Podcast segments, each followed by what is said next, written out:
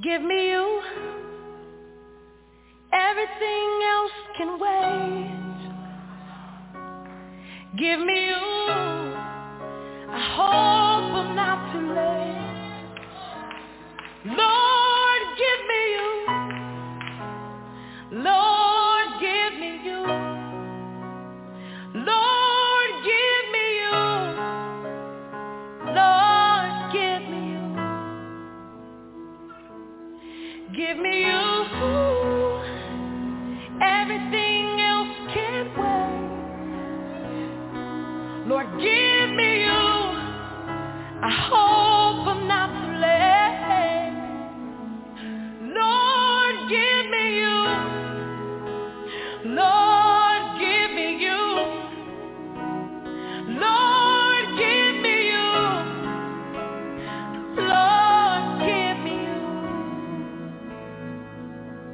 'Cause it's me.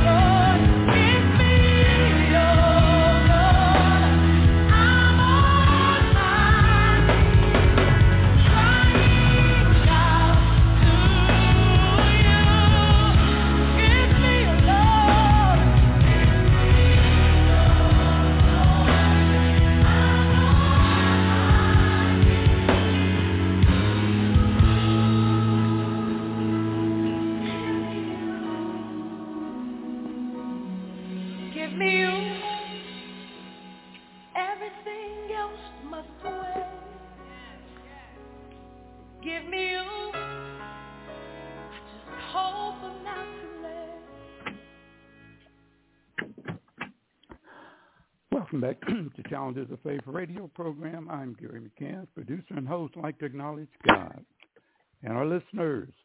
My guest tonight is Pamela R. Cone. Pam, welcome to Challenges of Faith radio program. Oh, thank you so much for having me, Gary. First and foremost, how are you, your husband, your children, and grandchildren? Everyone's doing fine. We had a wonderful holiday Christmas gathering with church and family and friends, so we're all doing well. Good, good. You know, it's an honor having you on. Listeners, thank you for your prayers and God answering them, because Sister Pamela and I have been trying to get on, and for some unknown reason, up until now, have not been successful, and I always look at that as that means that Pamela has something to say that God would like for you all to be sensitive with your ears and hear, especially as we prepare to go into 2024. Pamela, what were your aspirations while growing up? I would say I would consider myself a late bloomer, and because late professionally. So I can see now, backtracking, my aspirations are connected to what I saw and what was put in me. But I really didn't have aspirations as far as professionally was concerned or any other space. I was a young mother. I was a mother at 17, and I married at 19. My husband was active duty Air Force. So for until age 36, my focus was on my family, my husband's career, because we moved. We would transit because we didn't stay in one place long, and ministry. So I didn't discover professional aspirations until much later in life. And so I didn't pursue my professional career until 36, when I went back to school. And I found interests that aligned and connected with me. And over time, I've discovered those aspirations were lying dormant all along. I just hadn't developed them or had opportunity to be able to focus on them. Mm-hmm.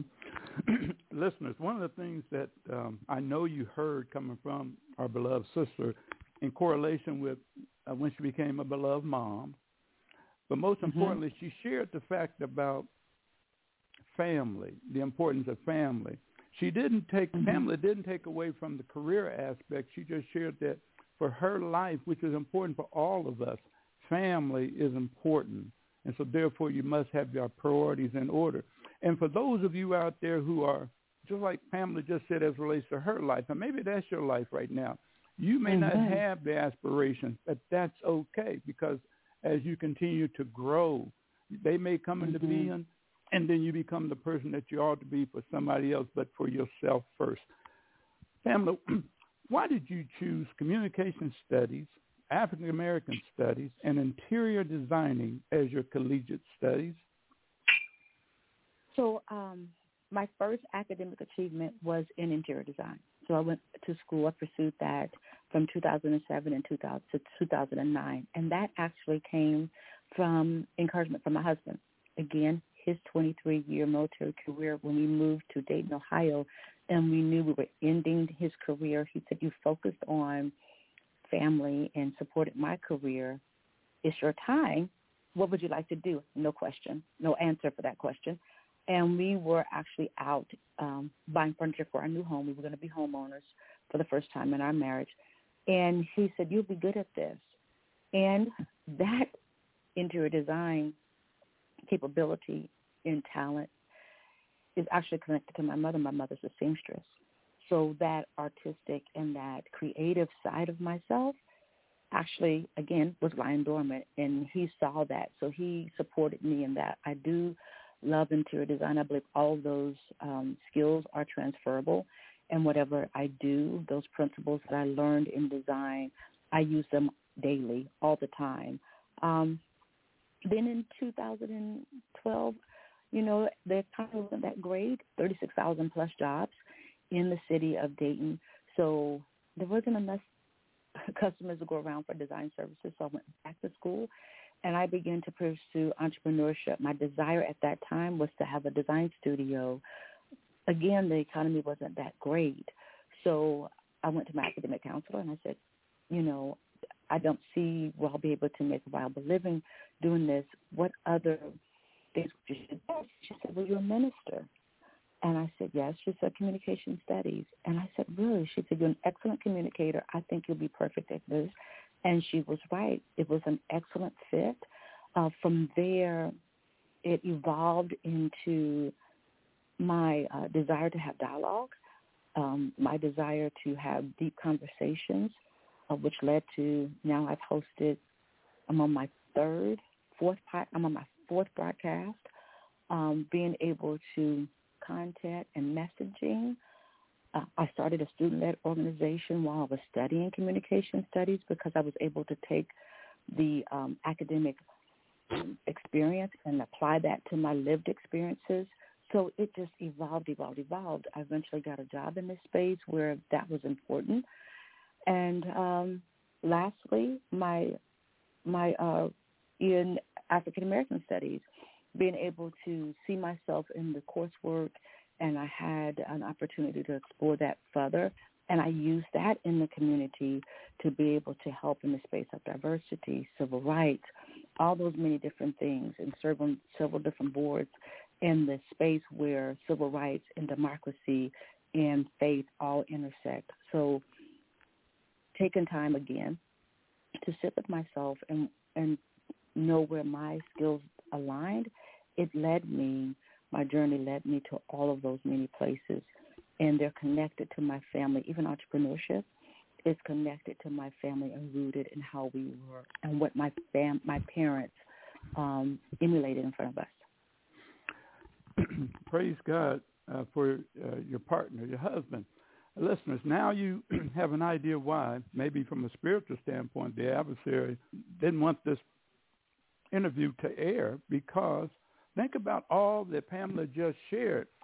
You know, in society today, depending on who's telling the story, in our community, meaning the Black African-American community, a lot of time it's put out there that male, that Black male is not supportive, is not a partner to, for, and with the person in their life. And you just heard Pamela share as relates to her particular life and the fact that her husband, her partner, was and is supportive, even to the degree of saying, hey, it's your time. But you also heard Pamela share that even though it was her time, she didn't rush into it. What she did, she contemplated what her movements were going to be. And you heard her, which is important for all of us. She talked about the interior designing, but at the same time, she also laid it out in terms of the economy, laid it out as relates to the customer. But she looked at it from the standpoint of what else could she do. And as we continue this interview, you'll see how it all unfolds for Pamela, and it can do the same with and for you. Sister Pamela, I understand you're pursuing your master's in biblical studies. For those aspiring, what does entail? Well, before I go to the next question, let's go back to the biblical studies. Why are you pursuing those particular studies? Oh, thank you for asking, Gary. So I've been in ministry for over 25 years. I realized I was called, I would say, at earliest 10. And I said yes to the Lord at 22. In our church, we develop within, we train ministers within. But I had never pursued it academically. And so being able to do so, I believe, will enhance, and it has. I've just completed my first year. I completed the degree in December 2024. The Lord said the same. So that being able to grow myself, to be able to feed God's people in a more greater and deeper measure. So that was my desire. And I'm going to tell you, it wasn't, it came to me, the mind and the thought. My mother prophesied that to me. And I said, Mama, I'm not thinking about a master's degree. I don't want a master's degree. I'm not going to go get one. And the next day, the Holy Spirit just started speaking to me about it. And tears were running down my face. Honestly, Gary, I was like, I'm 3 degrees in. I'm tired. And so, but I had heard about Indiana Wesleyan University. My husband got his master's from there. A good friend of mine, a church member, got her master's from there. So I said, I'm going to call them and see, and I'm going to see if this door opens. If this door opens, then I'm going to walk in. If this is the Lord, you know how we do. And I knocked on the door. It was the easiest process I've ever gone through. Everything just said boom, boom, boom.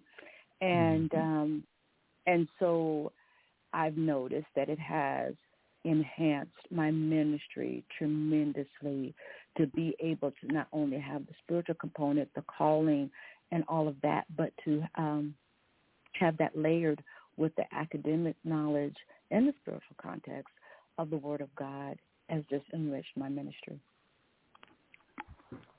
For those aspiring, what does it entail being a communication specialist, interior designer, and a business development manager?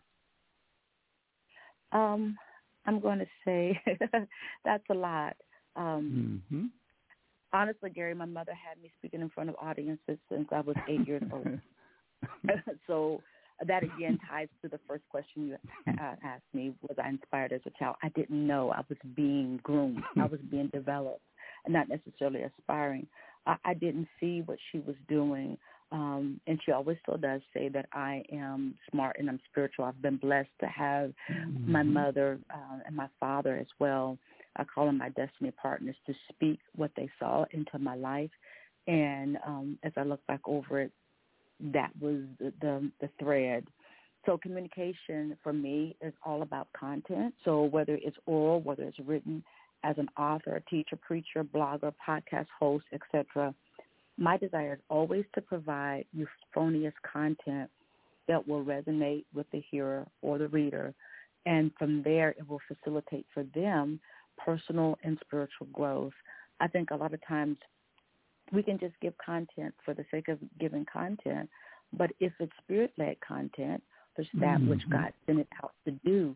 So that is my desire for that to take place, no matter the platform, but it would resonate and it will bear forth fruit that we may never know or see. But if I believe in that process that God gave me the word to say and I say it, then whatever his intent, it's going to bear that fruit.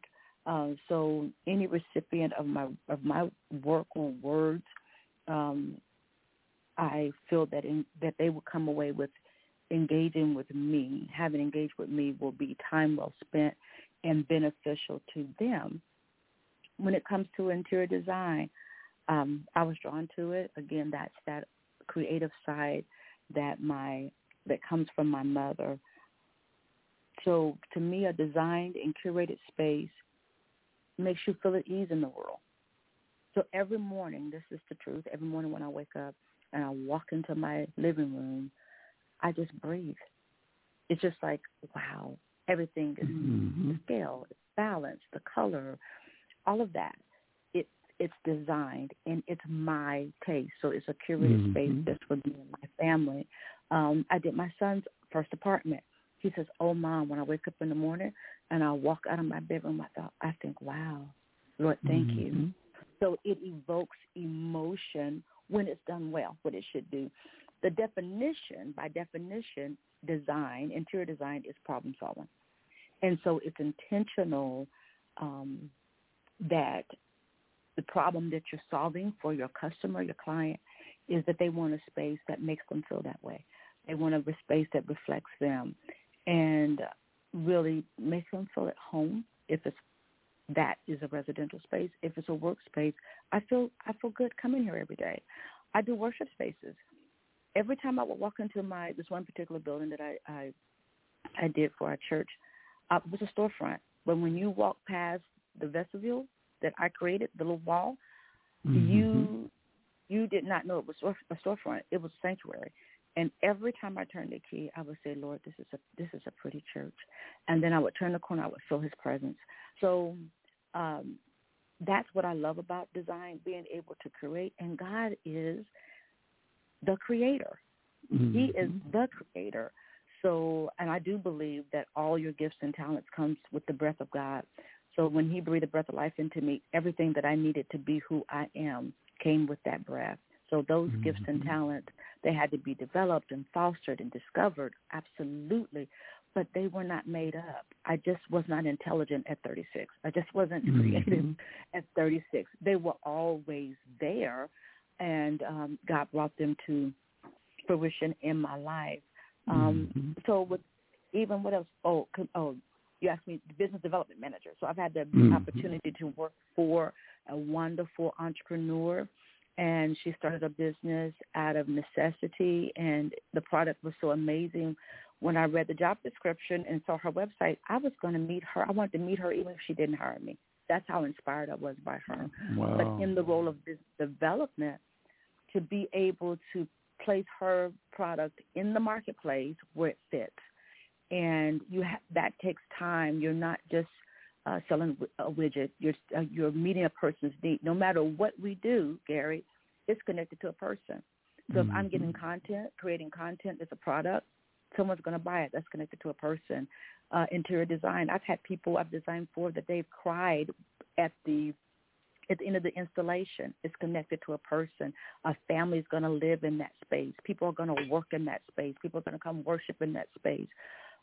Same with business development management. I'm putting a product into the market that people can use and need.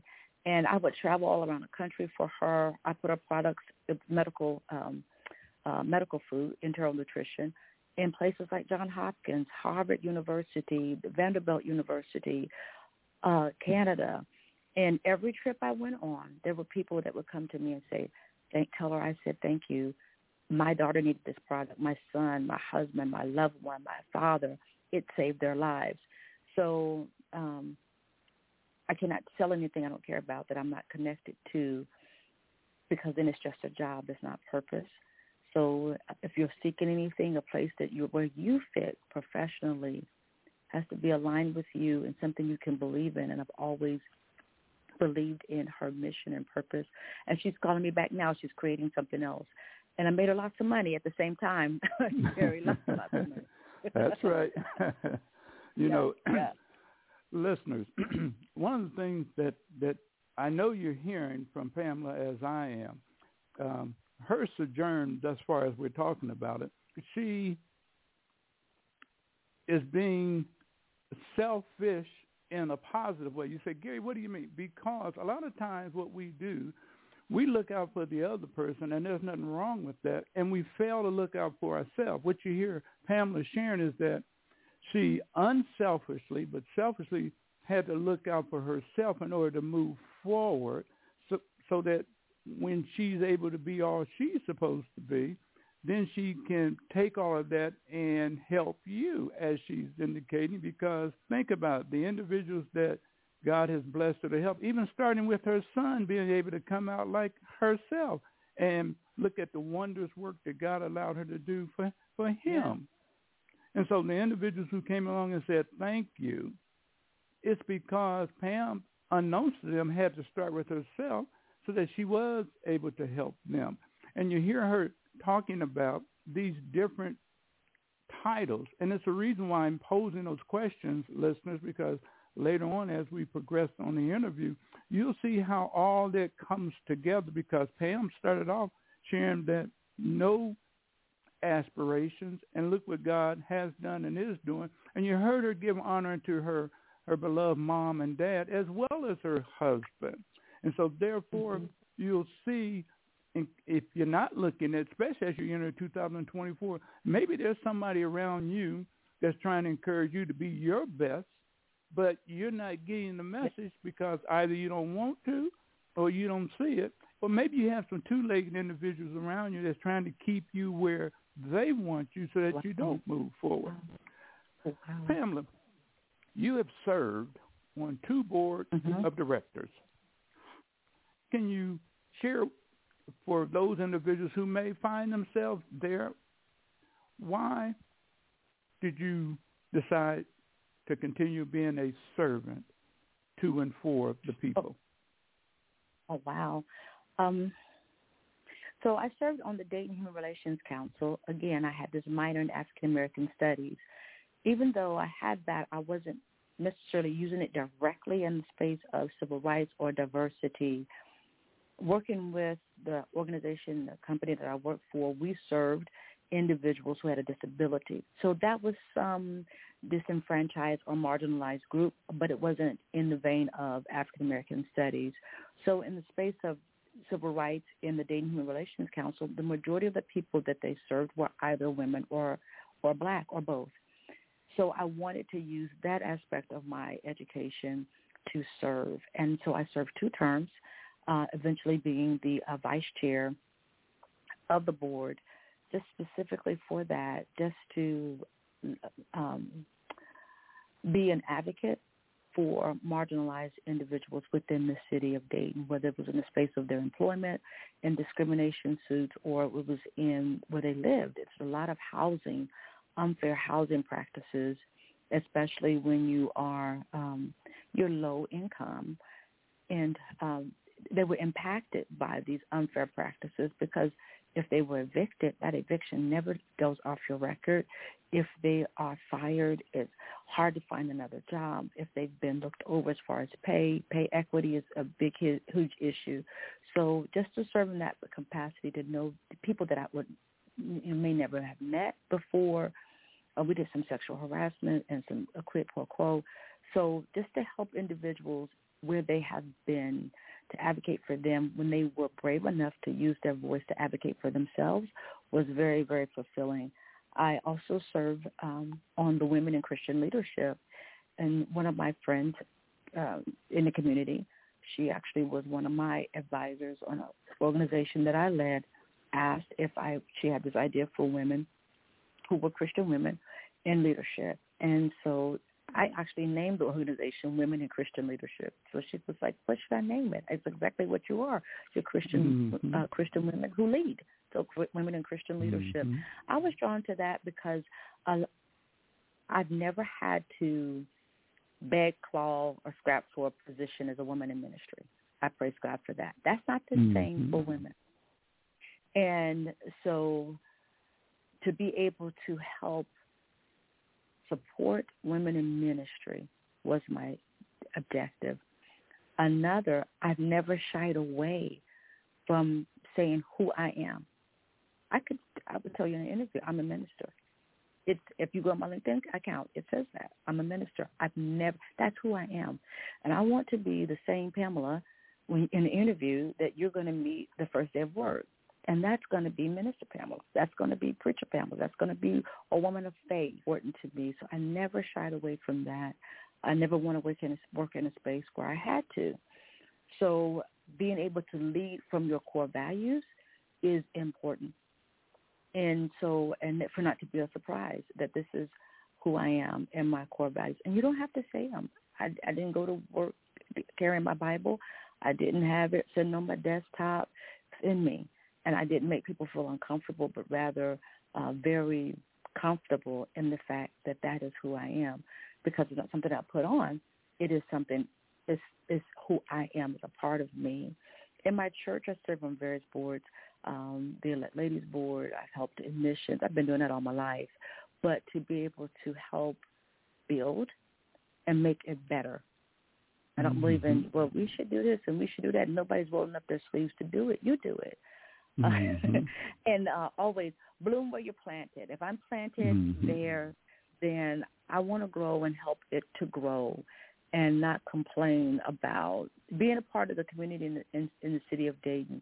When we first moved here, I know some of my Daytonians are going to scream. I wasn't all excited about moving to Dayton. I was like, dear, where you have me now? I mean, we've been all over the world. We're going to here. And I remember saying that. I said, I want a community that's progressive. I want a community that's this. And the mm-hmm. Holy Spirit spoke to me one day. She said, you helped build it. Mm-hmm. You helped to build it.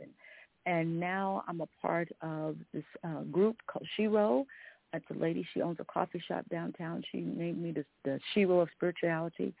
And women actually in community, some men, especially younger men, look for some advice, some wisdom, some mm-hmm. counsel, some encouragement. I've sat on several panels, been asked to speak here. I represented the American Heart Association last year, just in my community. It does make me feel good, but it's not an ego feel good. It's that I'm allowing myself to be used. I work with the Kettering Foundation, and they love dialogue. Those two things I love. And they'll ask me from that faith-based perspective, that lens where they intersect of community and faith. And so I'll serve on panels for them about 2 or 3 times a year. So community, giving back, I think we have a responsibility as clergy and people of faith. If you live in a community, to make that community better, not just for yourself, but the citizens you share that space with. All right. You're talking about growing while causing growth and just obeying God. Pamela, how do you go about balancing financial diligence with client-centered strategic growth initiatives while creating cost efficiencies, growing business, and delivering high-quality? I think this is a deep question, Gary, but I'm going to speak from my personal experience. I try to be diligent about who I enter business with. And so for me, it's just not papers. It's not just, do you match me? I had an opportunity not too long ago. I was asked if I wanted to be a part of something. And I seek advice. I asked someone else. I said, what do you think about a partnership with that person or that organization? And they simply said, I don't think it's your brand. And so with it being your brand, it's not your brand colors. It's not your logo. It's not your slogan. It's who you are. So I'm very careful about who I enter in partnership with. I was not always. And so we could connect maybe in certain ways. We could both be excited about women. We could both be excited about supporting women. We could be both excited about ministry or the Word of God. But when it came to business, we didn't agree. When it came to managing money, maybe we didn't agree. And that got me in trouble. So you have to be very careful in regards to who you do business. And so you have to seek advice. So I seek financial advice. I seek from my financial advisor, what do you think about this? Tell me about that. And if they don't have that, if he doesn't have that particular expertise, he said, but I do know this, and I think I know your brand. I don't think it fits. Or have you considered this? The market is not right for that. I want to go into a brick-and-mortar space. In 21, I said, I have an opportunity. I've been invited to do this. He said, you know, Macy's is having trouble keeping their doors open. It's not time. And so I seek advice because you don't always know. You need another set of eyes and another lens. I'm learning how to be patient and wait for the right time, how to move forward with an idea. And I'm learning how to read the fine print because you can get in trouble if you don't. Trust me, I know I had to learn from my boo-boos. And experiences. I've made so many mistakes in those areas, and I think you do because you're eager to be in business. I've just been in business for 3 years, so you're eager to be in business, and you're wanting people to support you and for you to collaborate with, so you don't feel like you're by yourself. So that's easy to do, but I'm learning how to be more direct with my expectations, my boundaries, what I'm looking for. I do have a wonderful operations manager, someone who believes in the vision and is well organized, and she helps keep me on task. I love D'Ambria. I love her, love her, love her, love her. I have a volunteer board of board members, board of advisors who help me, and they lend their expertise, their eyes, their ears, and their perspective to help me make decisions. I depend on God and the indwelling of the Holy Spirit to help me understand, to help me see what I can't see with my natural eyes, to be able to see in the spirit. And then I have to be obedient, Gary. That's right. Tells me no, right? I have to be obedient. And sometimes we don't listen to the whispers, and then we still enter an agreement, and we get burned, and we have to eat that, and been there and did that so many times. I do believe I'm empowered by the Holy Spirit to do what I'm doing. I do because you can get discouraged, especially when you're new, you're a startup, you get discouraged. But I feel empowered by the Holy Spirit that this is what He wants me to do, and it aligns with who I am.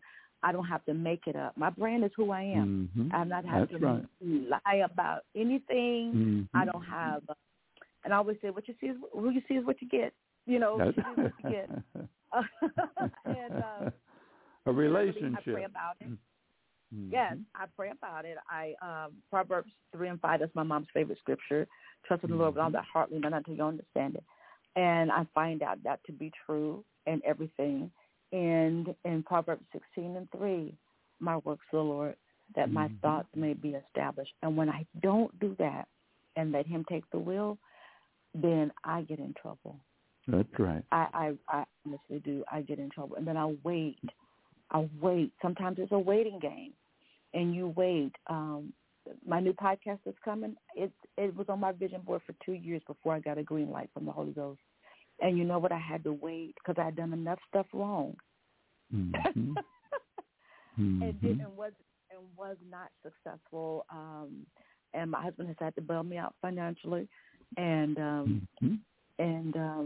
because I was so impatient, and connected, and did people with money, business with people who did not have share the same values about money as I did. And so that cost me too.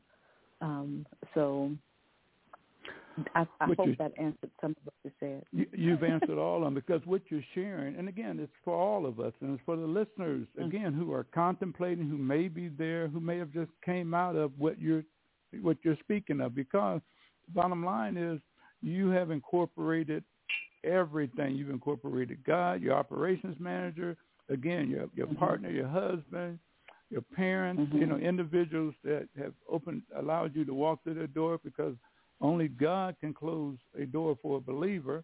And so, therefore, you're allowing the individuals who are listening and who will be listening to what you're saying to be able to take inventory of where they are and recognizing that it's not all about them if they don't put God in the beginning and also obeying Him. Pamela, what has been some of your career highlights? I would say... And I appreciate this question because, honestly, because I did not have a career until I was 39. I always say when people say, I've been somewhere for 30 years, I won't have that testimony. I'll have it in ministry. I will have that in ministry. I've been preaching since I was 22. I'll have that, but professionally. So I had to think about this. And in interior design, I worked at a design center called Crispin's here in the Dayton area. If I could finish a job and an installation and the client or clients were happy, that was a win. That was a success. And I meet people, I'll meet them again around town, and they're saying, we're still enjoying our space.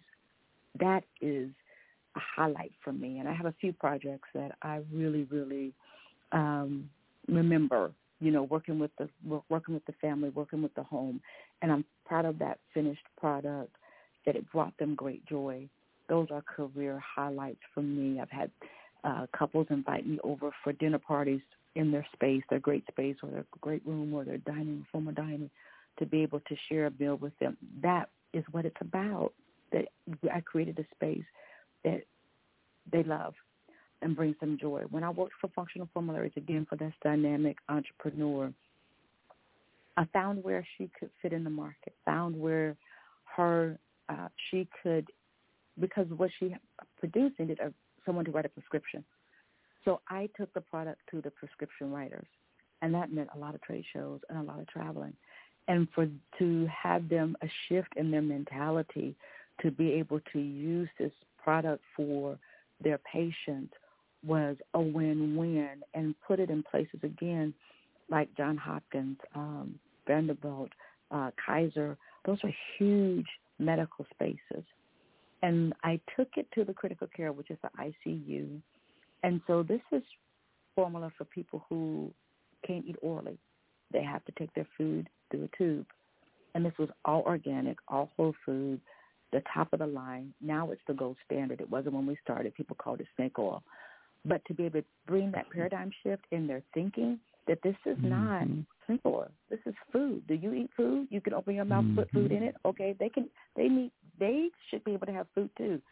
But during the pandemic, what I thought was the most rewarding, no longer working with the company. She had sold it.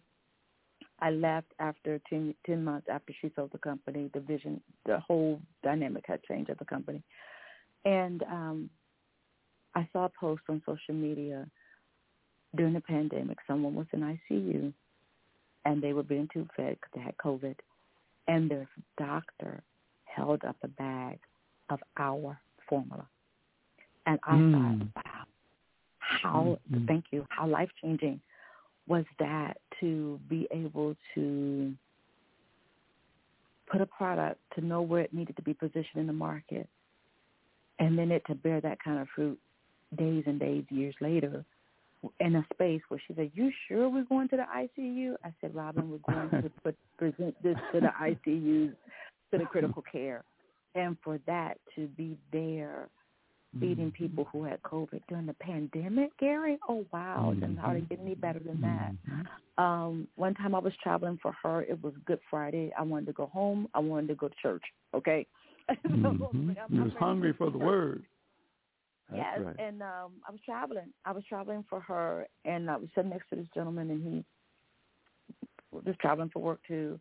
We had a little turbulence. He grabbed my arm, so that opened up a conversation about what we did, and I showed him my business card, and he said, wait a minute, my daughter uses that product. I'm talking mid-air.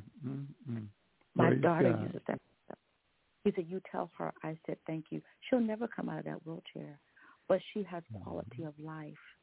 Her, she's able to speak. She's able, all these many different things, and I just sat there in tears. And so I value that, just gave the greatest value to proven value of what I was doing. And God would send me reminders like that time. I worked for a nonprofit organization that helped entrepreneurs. I helped over 100 women in business. That same CEO, she funded this. This was one of her, as an entrepreneur, she wanted to give this benefit for other women. And so that started in my basement at the onset of the pandemic, and we developed that company, that nonprofit. It helped over 100 women in the city of Dayton, and many of them still reach out to me now. And I no longer work for the company. I haven't worked there for 2 years. So that I won an award for that. She support her endeavors from the Taft law firm here in the. But it's really not about the accolades. It's not about the notoriety and the awards. Even the degrees is not about that. When I was pursuing them, I wanted the medals. I'm not going to tell you. I wanted the medals and the sashes, in the ropes. I mean, I had so much regalia on. But this master's degree is not about that. It's about, okay, God, what do you want me to do in this moment? And to do my best, as my mother said all the time, do your best. It may not be the best, but it's your best. And so that always, I admit that remains true to me, that word that she spoke. So if I'm in a space, I'm going to do my best. And I feel like if I can no longer do my best, time for us to part. It's time to leave. I've done all that I'm supposed to do in that space. So that's how I feel about accomplishments now in their totality. But, of course, it was about the marketing plan and what was the return on investment, or how large that design, how many spaces was I do that? Do the dining room, the living room, the bedroom, it was about that at that time. But as I look back over it now, what did it add to people that I was serving? Because again, whatever you do, it's a person attached to that. All right, so listeners, there's a reason, as I indicated earlier, why I posed these questions to Pamela as she shared her sojourn leading up to now, especially as we in a few minutes talked about as it relates to her business.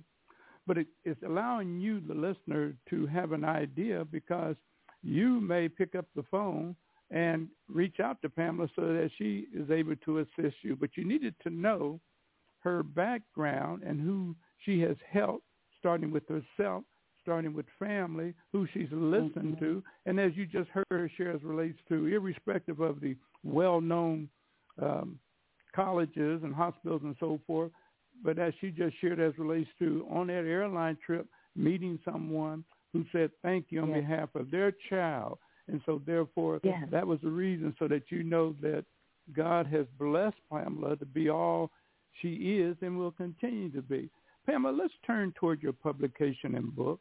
While in college, why were you interested in studying mental illness among African-American women, and what did you learn?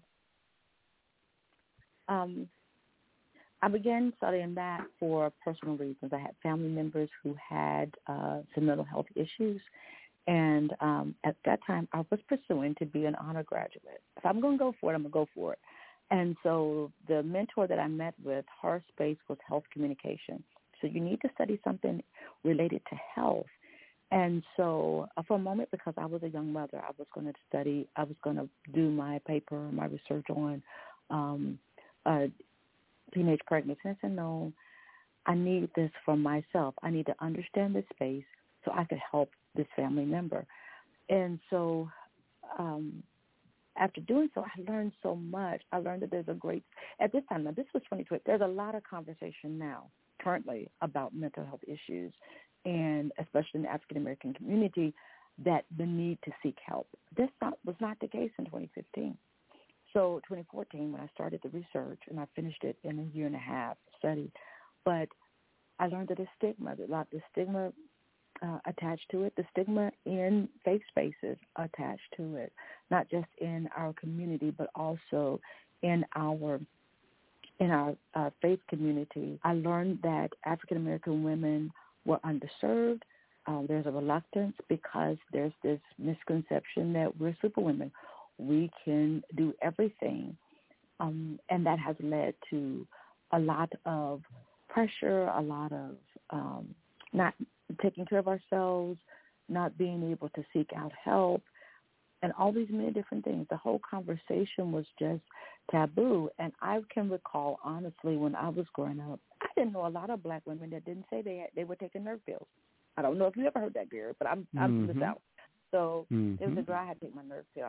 I'm going to take my nerve pill. I'm going to lay down. That was their coping. It's the truth. That was the coping. They were on Xanax. They were on Valium. And the doctors prescribed this for them to be able to cope. Many of them, my mother would get up before day in the morning and go to work.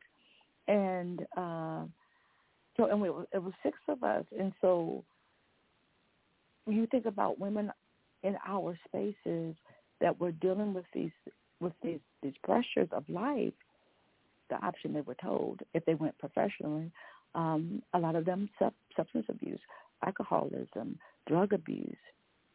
So, but who can I turn to?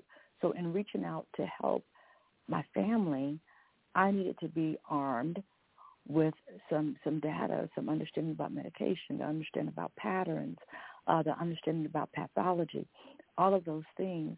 And so there is a pattern and pathology of mental health issues in our culture and in the African-American community that honestly stems all the way back to slavery. I know people don't want to kind of about slavery, but it is the truth. It did happen, and there are still ramifications that are generational that still rear their ugly head in our lives today.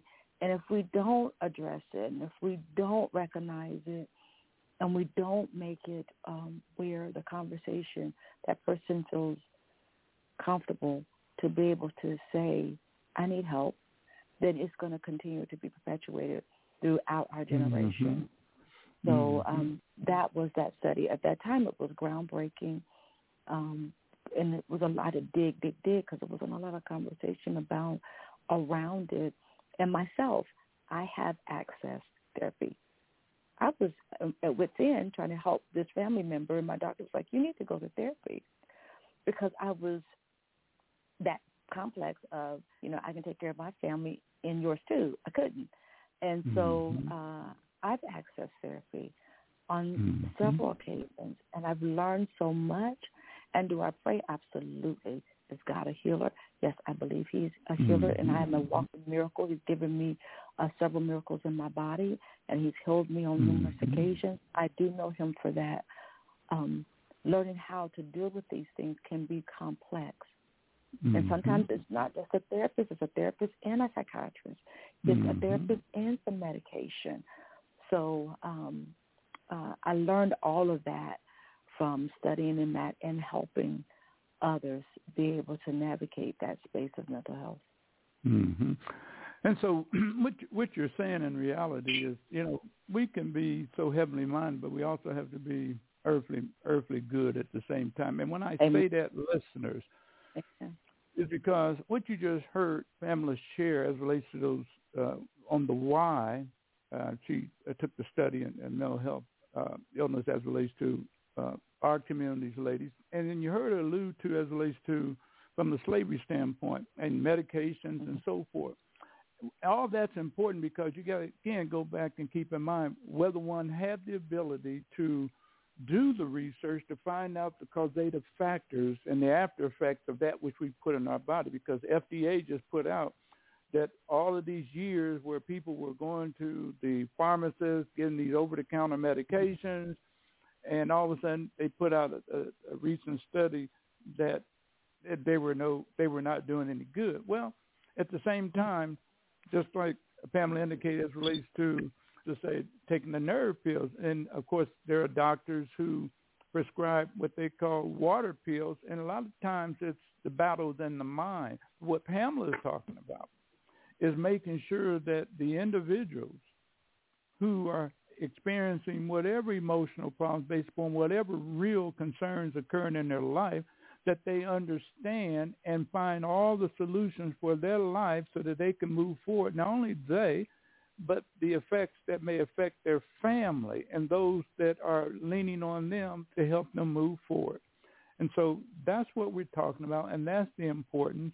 And that's, again, I'm going to go back to tonight's interview, because knowing that Pamela and I have been trying to get on just so you can hear all that God is allowing you to hear from her, from him, through her, because you may be where she is and had been in your own life now. Pamela, last year you wrote Destiny Chaser, Align Your Life with the Thoughts that God Have for You. Why and what does it entail? Well, I wrote it. It came to me. So I didn't set out to write Destiny Chaser. The words came to me one morning. I was visiting my mother. So I was just a vessel, and the words came to me. You've only gone as far as others have permitted you to go. I want you to think boundless and endless, because God is boundless. God is endless. And I said, Lord, that sounds like a book. He said, yes, get up and write it. I literally start writing it at my mother's kitchen table on that visit. And so it's rooted in the Word of God. Ephesians tells us that we were chosen, predestined before the foundation of the world. And so it always, when I think about that, even before the foundation, before Genesis 1:1, when he said, in the beginning, God created the heaven and the earth. And we know the earth without form or void. We know as scholars that about the pre-Adamic world. We know all of that. But even before that, God had Pamela in mind before he even created Eve. Before he even created Adam, Gary, God had mm-hmm. Gary in mind. That's right. And he knows the thoughts and the plans that he has for us. And so as I was writing this book as the vessel, the Lord would wake me up sometimes early in the morning. And I was like, okay, Lord, you want to go write? I mean, before 4 a.m, Gary, literally, you would wake me up with work. And I knew I had to go. I knew I had to come down to my office. I call it my she shed, and start typing because they would leave, right, if I didn't do that. But the words were ministering to me as I was typing them out. And so in the book, I talk about having destiny partners, which I mentioned that's my family. And if you're married, your destined partner should be your spouse. It really should be your spouse, because you're going through life together. My parents, they never told me what I was not. They never said what I wasn't going to be. They told me who I was all the time. My mother said, you're smart and you're spiritual. I wanted her to tell me I was pretty and cute. She didn't do that. She called out. She called, tell me all the time, one day, Pam, you're going to own your own business, because he did. And he would say, no matter what I did, when I was in interior design, he would say, well, how was work today? How was sales? I could have sold a dime, or I could have sold $10,000. He would say the same thing. Well, that's okay, darling. One day you're going to have your own. And so he put that in me. That's a destiny partner. You have propellers, which are your mentors that help you identify what's in you, and they help call that out. Destiny cheerleaders that, hey, whatever you're doing, I'm going rah, rah, rah. Whatever you're selling, I'm going to buy, buy, buy. You have those people in your life, too. But you also have deterrents and struggles, those people that speak negative things to you, that scholars call that self-fulfilling prophecy. And you can believe that, and they can take root and seed in you and choke out, grow up as weeds and choke out what God has put in you, and learning how to identify those. So each chapter gives a little bit of that. So if it's a chapter about Destiny Propeller, helping you realize who those people were in your life, and then it's a space for the reader, because it's a self-help book, it's a space for the reader to journal what these people told you, right? So don't have a mentor, just have coffee with someone. You should take note of what they're pouring in to you. Blessed the man that walketh not in the counsel of the ungodly, right? So we start out from godly counsel, and so that should bear fruit. That's what the next scripture says. That man should be like a tree planted by the rivers of water that bring forth his fruit, right, in his season. And so that should bear forth some fruit if you have taken some godly counsel. So those destiny propellers, those destiny partners are very, very important. And so that's what the book brings about, because I don't really know if I ever sat totally with all of these things. I knew they were components in my life. I knew I had them.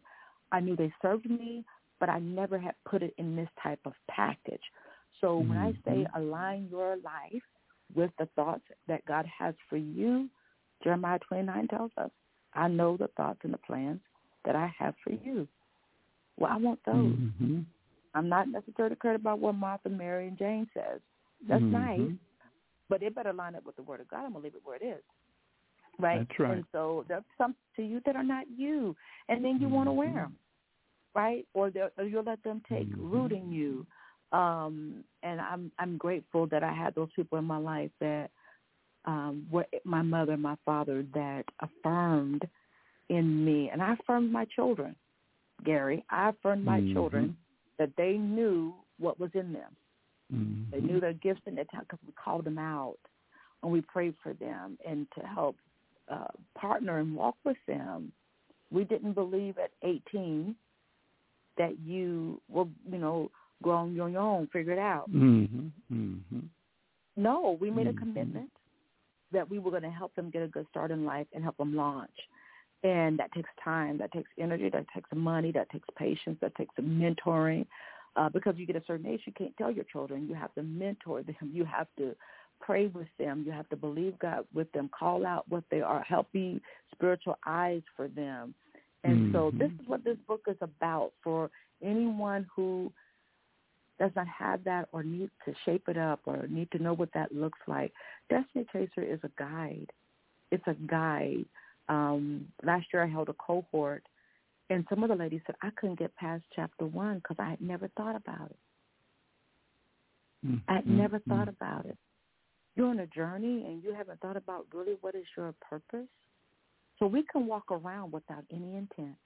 We can walk around without the knowledge of what's my purpose. Well, darling, it's aligned according to the gifts and talents God gave you that came with the breath of life that he breathed in you. And it's for us that they're developed, they're cultivated, they blossom, they bloom. Educating academics should help and aid in that, right? And I know we don't all know. There's some people who do, Gary. They know from the time they were born and they could talk, they wanted to be a doctor. Kudos. I didn't know that. That's right. I didn't know that. That's right. Wow. Wow. All right, so let's turn toward your business that you formed 3 years ago. And just remember, we started the conversation off as it relates to aspirations and no aspiration and all that God has blessed you with, too, for. And you just talked about not only what you wrote in college, but a brand-new book to allow people to do a self-retrospection for their life so that they can move forward. All right, what is the name and aims and goals of your business? Okay. Curated Spaces is a collective. And so I believe that God has given me a vision through my gifts and talents that content, style, and decor is going to create meaning for the person who comes in contact with that product or service. So Curated Spaces is a sum total of all the gifts and talents I believe that God has given me. The brand encapsulates under the collective content, style, and decor. Under content, my whole goal is to publish content that creates spiritual growth. So outside of my books, my journals, Curated Spiritual Growth, Curated Spiritual Content, Destiny Chasers we talked about. I have a virtual platform, Wisdom and Grace. We have a biannual cohort where we study Proverbs. And that's a whole other story. The Lord spoke to me during the pandemic to read Proverbs, and then he led me to start an online virtual Bible study, which has become this wonderful community and safe space for women to grow spiritually, interpersonally, and professionally. And we love it, and we're going to bring it now into a retreat, just an unction to study out of that book. I found other women who were seeking how to have wisdom in their life. Style, again, I'm connected, interior design, I'm connected with my mother as far as fashion, but it's a space that women, as you can tell, my client is a woman, even in style. Right now I have a boutique, Pamela Cone's hair boutique, and for women who have suffered hair loss. And maybe it's from medical condition, maybe it's from chemical application, but you still want to feel confident. You still want to feel, because you're in your professional spaces, you're in your community, or even in your home, you want to feel beautiful. That's a need, and so that's in style. We're also getting ready to launch a skincare line that I developed alongside with a chemist that's going to you're not going to combat aging. Okay, we're going to age, but how to care for your aging skin, how to care for it, how to nourish it, how to look your best no matter what your age is. So my tagline for that is remaining timeless, not ageless, but I am taking care of my skin as I'm taking care of my body. So I'm very, very excited about that. That should be out this year. We're in the marketing testing phase of that. Eventually, under decor, I want the Pamela Cone collection, and that would be furniture pieces and home decor items. So we're working on that. That's future. So each one of these categories, it's a piece of that gift. It's a piece of that talent. So when I get to heaven, I'm gonna go empty. He's not gonna have to ask. God is not gonna have to ask me, Pam, what did you do with the gifts and talents I gave you? And my answer is not going to be, I buried them, okay? And that's so right. I use them for his glory, and I pray that it glorifies God. Now, content is me because I'm a preacher. That's my main calling. But I want them to grow forth. If I use them, I want them to grow and expand and increase. So I'm excited about this opportunity to do, as my dad said, one day you're going to have your own. Thank you. That's right. Praise God. Yeah. What is the Wisdom and Grace bookstore and gift shop? So that comes out of that Wisdom and Grace virtual platform. And they're so proud to be in this group. And so we will, under content, when we pull out of the cohort, my operations manager and I, we take what I've taught and we're producing books. We already have one, the Wisdom Seekers Daily Devotion, Weekly Devotional. So out of that cohort comes a book. So also there's other merchandise that they love to display with pride, T-shirts and things of that nature. And then the journals. We're working on a journal that it'll be like cards that you can select. Doesn't have to be in order, right? But and you pull that card up each week and you reflect on that prompt, and then you journal in your book based on that prompt. Because we can talk about, well, I've been in God for 30 years. I've been in ministry 25 years, or I've been a Christian since I was 10. But how do we gauge our spiritual growth? Mm-hmm. By how we've committed to the Word of God and how our life reflects to that commitment, right? Our interpersonal, personal spiritual growth. So that's the whole premise of that. And so all of these items reflect that pride. Some of them do in that outside of the books that help facilitate the growth in the journals that we're putting out and have in Q2 put out. But their T-shirts, their journals, their coffee mugs, because I love a good cup of coffee. I also have a coffee line. And my dad and I, that was our favorite pastime, is drinking coffee together. So all of that, it's a sense of community. Wisdom and Grace is a sense of community for women. It's not a sorority. I'm not a sorority chick. I'm not down in sororities. I've just never been in one. And I'm not a, ooh, let's have girls' night and go do our fingernails and go get pedicures. No, let's lift one another up and come and learn, grow together. And they love it. They love this community, Gary. They absolutely love it, and I love it. I love being able that God asked me to do it. That He asked me to help women. I'm not their pastor. Some of them go to other churches. I'm the Bible study leader for 20 weeks out of the year, and they come and we study Proverbs. This last time we studied Proverbs and Psalms. And it never gets old. Proverbs never gets old.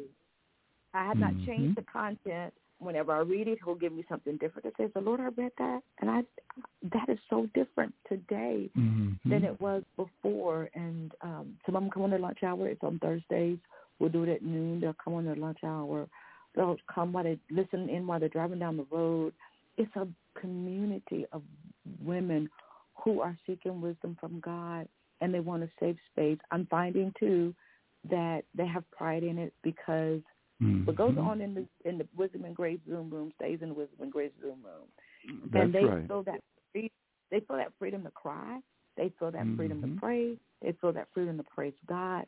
And the Holy Spirit just comes into the virtual Bible study in a way that's so uplifting and encouraging. Sometimes I don't even want to leave. Okay, y'all have to go back to work, don't you? You know, and you better get on back to work. Yeah, y'all gotta go back to work. Y'all lunch hour is over, and but it's a space where they don't have to worry about the person sitting next to them that might feel some kind of way. They're able to be vulnerable. That's right. And, or take the information and gossip. There you go. You just made that very. That's true, that people won't take what they say and gossip. So the gift shop is just the expression of their joy to be in the group, to be a part of the virtual community. But the meat of Wisdom and Grace are our cohorts. And so this year in 2024, we are planning a retreat, a weekend retreat where we can come together and share what we've been doing online to actually do it. Praise God.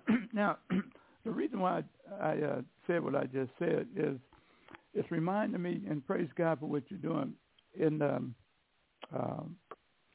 probably a few weeks, a pastor out there who, from a national perspective, and I are going to do the same thing with men.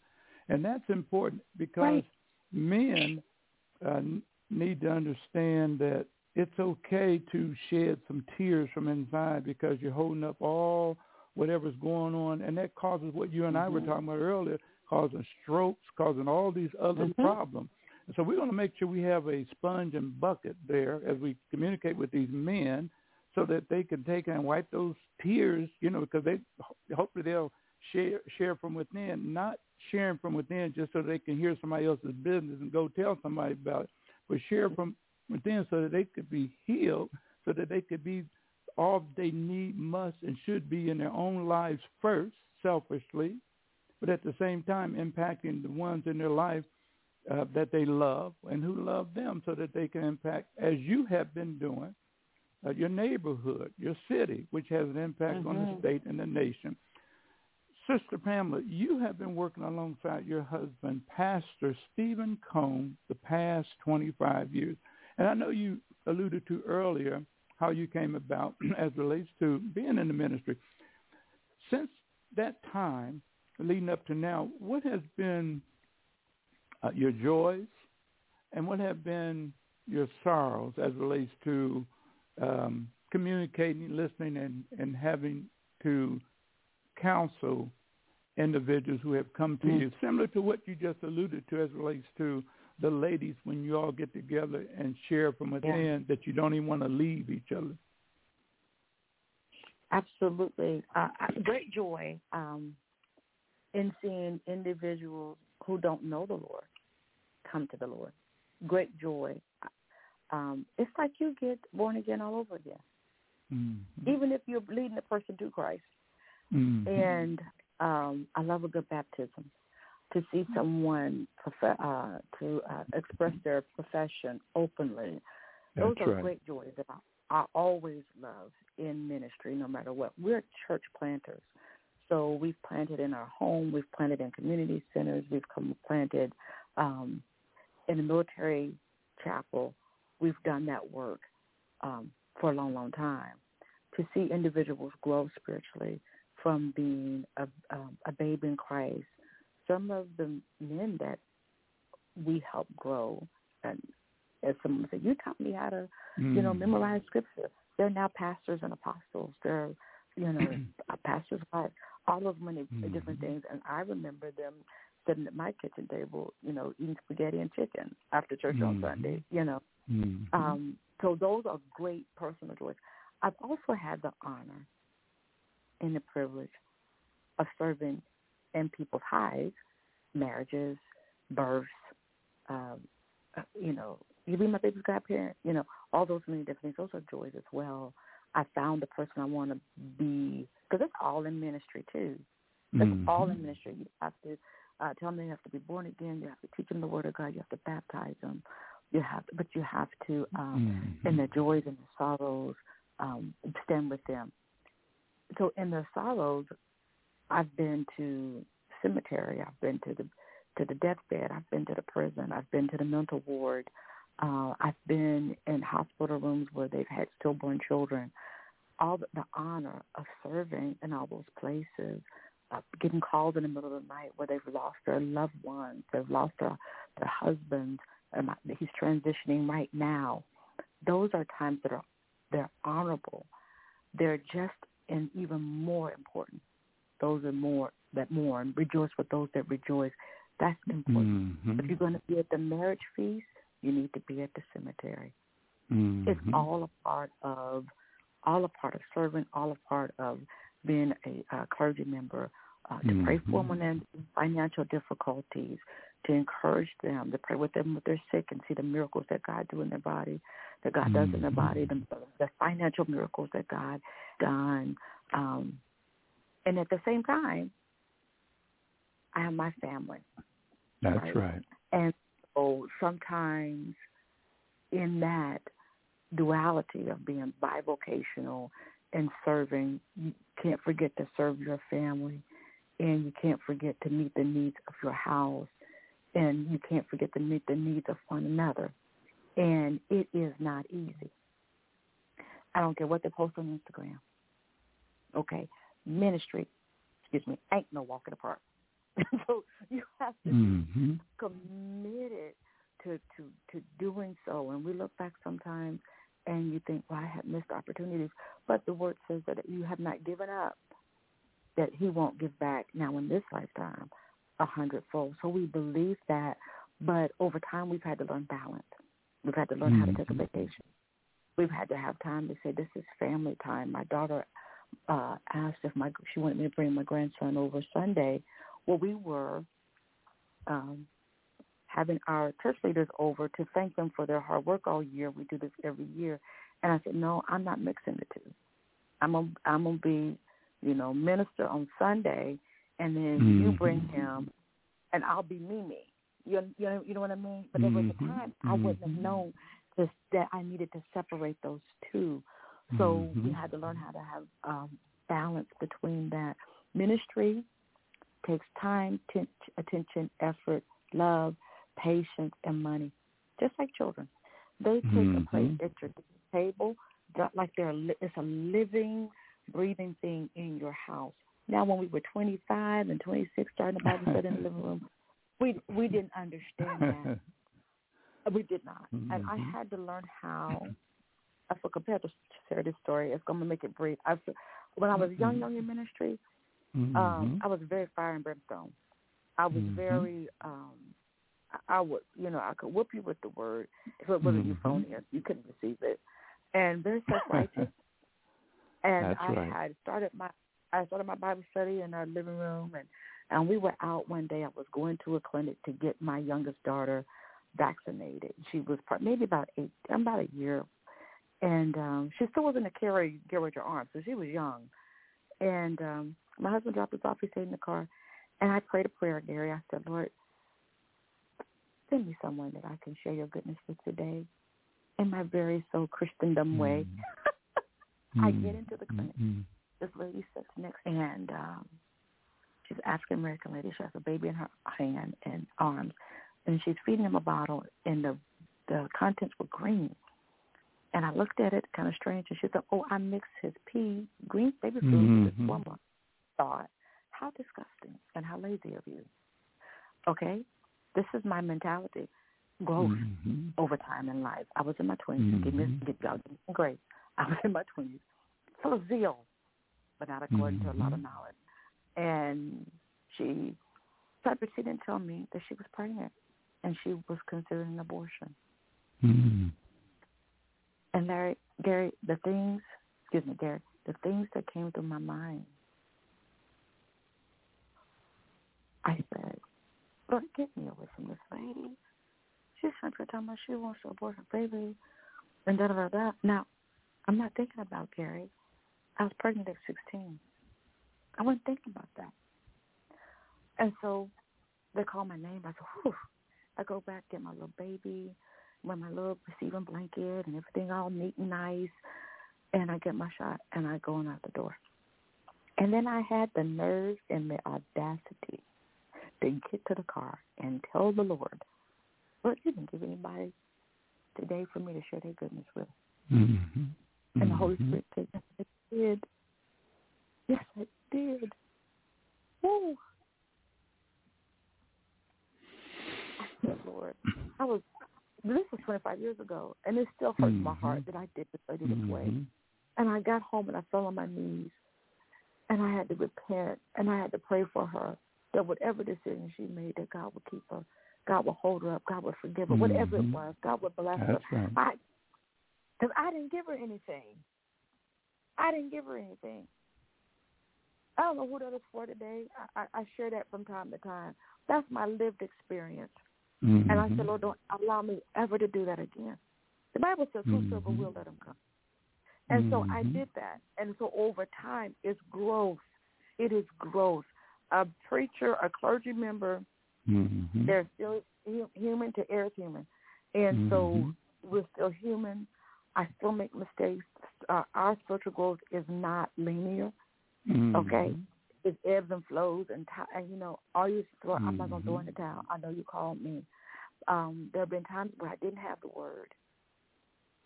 And I said, Lord, I ain't got it. There's been times I felt that I wasn't close to God. I knew it was called, but I wouldn't get anything. I wouldn't get an unction to preach, or unction to pray, or unction to prophesy. And that happens.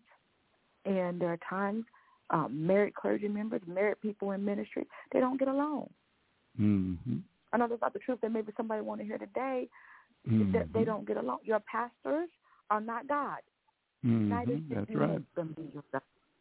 That's right. So they are striving every day to reach towards the mark. That's what they're doing every day. And so that's what I've learned out of 2025 will be 30 years. Mm-hmm. That's what I've learned in ministry. And there have been times I've been shaking in my shoes. The first time I went to the mental ward, I didn't know where I was going. This was a long time ago. It was still in my 20s. Well, I had big lessons. I don't know about other family members, but I had some doozies. And the first time I went to the mental ward, when we come out to the hospital, this was even before HIPAA. And I don't know, I thought maybe the girl had a appendectomy. I didn't know. And so I'm going to have to pray for her and pray with her. And they said, she's on the so-and-so floor. And I got up there and they said, mental ward. And I froze. And I said, Lord, Father, I stretched my hand to thee, nor the help I know. Because I had to go in there to go. I needed to pray for her. And I, you know what I did? I got home. I turned my plate over. I said, Lord, I can't do anything for it, but you can. And it was on my birthday. I was fasting 3 days and nights during my birthday. My husband was over in Saudi because he was Air Force over remote somewhere. And those are things you do. It's sacrifice. You fast, you pray, you give, and all of that, and trust God that he's going to honor your service. But you never forget again, there's a person attached. It's a person attached to that calling. There's a person attached to that title, minister, assistant pastor, first lady. It's a person attached to that. And I had to learn it over time. Learn it. There's a lot of hurting people. And I can't tell you how many times I've shed tears, how many times my feelings have been hurt. I mean, I've been put out of people's houses. Look at me, get out. But I still have to stand, still have to honor my calling. It ain't glam. Despite what you see on the Instagram, it is not. But you know what? It's the joy of my life. That's right. Praise God, my beloved sister. You know, the now we know the importance of today's interview, because again, a lot of times we, when I say we, whether you're behind the pulpit or in the pews, don't see the spiritual warfare behind the scene. And as you know, Daniel prayed. His prayer was answered, but there was a battle going on. We don't know why the devil, Satan, wanted the body of Moses. However, the angel had to call on another angel for help. And when that angel came, that archangel came, he didn't say, I, Gary, or Pamela got it going on. He said, the Lord rebuked. It's important that we keep in mind, like you're sharing all that we can see, but there's some unseen. And just like you were sharing about how God, through the Holy Spirit, encouraged you as relates to the book of Proverbs. Now, here you got the man who God had blessed with wisdom, the only one. And here, at the end of his days, he didn't have it going on no more. He told the truth. He said, listen, there's nothing new under the sun. And he tried to give that sound advice if one wanted to hear and listen. And I share all that to say, coming back to our beloved sister Pamela, is that, again, listeners, go back to the beginning of the interview if you really wasn't listening and bring it up to now, because it equals what Pam shared, which is simply no matter what knowledge, whether spiritual or human knowledge you may get, the bottom line is all God is concerned about, are you going to obey me? And that's what Pamela's in the message happened to have been as relates to sharing her sojourn and her story. All right, my sister of the household of faith, you have some exciting news that we're kicking off in January 2024, which is tomorrow, which is Sunday Mornings with Pamela Cone. Pamela, congratulations, and tell us more about it. Thank you so much, Gary. I am excited about Sunday Mornings with Pamela Cone. I alluded to that it was on my vision board for 2 years, but this platform is a space of worship. It's going to broadcast through the Envision Broadcasting Network and stream on all streaming platforms, but it's my prayer, and I believe God is leading us to facilitate spiritual growth through the ministry of the word, ministry of music, and encouraging through diverse guests. And when I mean diversity in the body of Christ, I'm not just talking about culture. There's diversity in the body of Christ. A lady reached out to me speaking about wanting to talk about her son's disability. That, you know, we know God is a healer, but there are many in the body of Christ whose bodies are broken. You know, their bodies are disabled. They have an ailment. And so I'm interested to talk to her, too. But anyway, I have this vision of the sounds that come towards heaven on Sunday mornings, which is our primary day of worship. And so if we were just to have an aerial view, Gary, I know it would blow our mind if we could hear and see all the worship that God receives, right? And every language, every culture, every way. That is what I'm hoping and praying that Sunday Mornings with Pamela Cone will become a global movement. But I'm talking to people who love God, just like you, people who love God and how they serve in this great body of Christ. As Ephesians says, that we've been accepted into the beloved. So my desire is to highlight that diversity along with my guests and to be able to share and minister God's goodness, lead people to Christ, minister to whatever throughout the conversation that the Holy Spirit leads us to minister to the listener. And I believe that they will be blessed thereby. Praise God. How can listeners obtain your organizational services, purchase your book, and become a guest or and tune into your upcoming powerful program that you alluded to? Thank you so much, Gary. You can find everything under one umbrella, CuratedSpacesLLC.com. That's my website. You can find Destiny Chaser, that book there, my poetry books, and also my curated journals. If you want to be a part of Sunday Mornings with Pamela Cone, they'll be broadcast again through the Envision Broadcasting Network every Sunday morning at 8 a.m. Eastern Standard Time, or you can find Sunday Mornings with Pamela Cone as a podcast on all streaming platforms. You can learn about Wisdom and Grace if you go out to the website, Curated Spaces, LLC. We will have our cohort beginning in February. It's going to go for 10 weeks. We'll be sending that out soon. Again, we study out of Proverbs. It's absolutely amazing. If you want to be a guest on the show and you love God and you want to talk about how you serve the body of Christ to be able to help someone else, info at CuratedSpacesLLC.com is my email. That's info at CuratedSpacesLLC.com. You can find me on Facebook, Instagram, under Pamela Cone, LinkedIn, under Pamela Cone. That's how I found Gary on LinkedIn. You can also find Sunday Mornings on Instagram, Sunday Mornings on Facebook, and Wisdom and Grace on Facebook. I would love to hear from you. If you would like to invite me to speak anywhere for you, you can contact me at info@CuratedSpacesLLC. Pamela, any final words for the listeners? I just, throughout this conversation, so led to just encourage someone that you're only going to be happy and fulfilled when you're doing what God wants you to do and what he has predestined you to do. That's the space that you're going to find joy. That's the it's not in external things. It's in that which God has ordained and aligned for you to do. You know it when you're doing it. You know it in the moment. You know it, again, because it's going to bring you so much joy. And honestly, it's going to feel like breathing because it came with the breath of God. Praise God. My beloved sister, Pamela R. Cone, thank you for coming on Challenges of Faith radio program, and come back anytime you so desire. Oh, and by the way, happy 2024, a brand new year to you, Stephen, and your total family. Thank you so much. Same to you, Gary. I've enjoyed myself. All right. It's an honor having you on.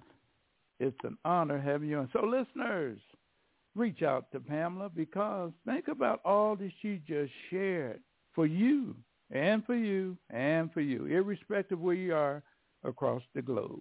I'm Gary McCann. Thank you for tuning in to Challenges of Faith radio program. Spirit of God, search me deep within. Remove all limitations from my own understanding. Reveal all that is hidden.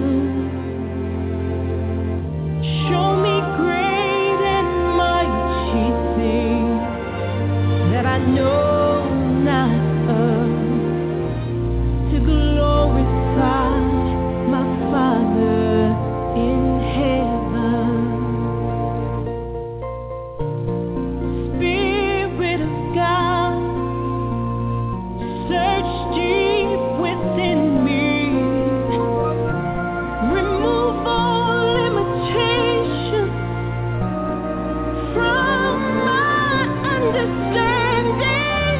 Reveal all that is hidden. Show me great and mighty things that I know.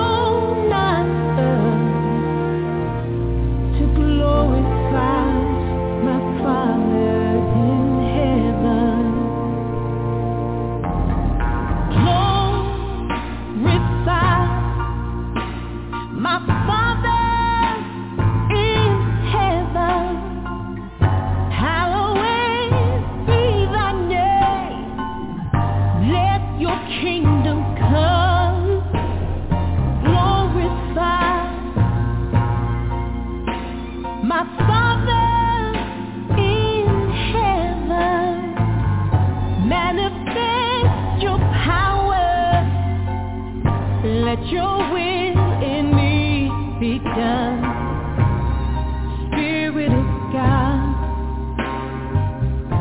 search deep within me.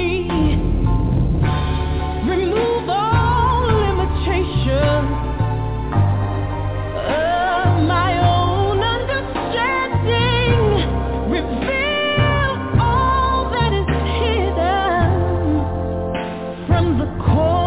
Of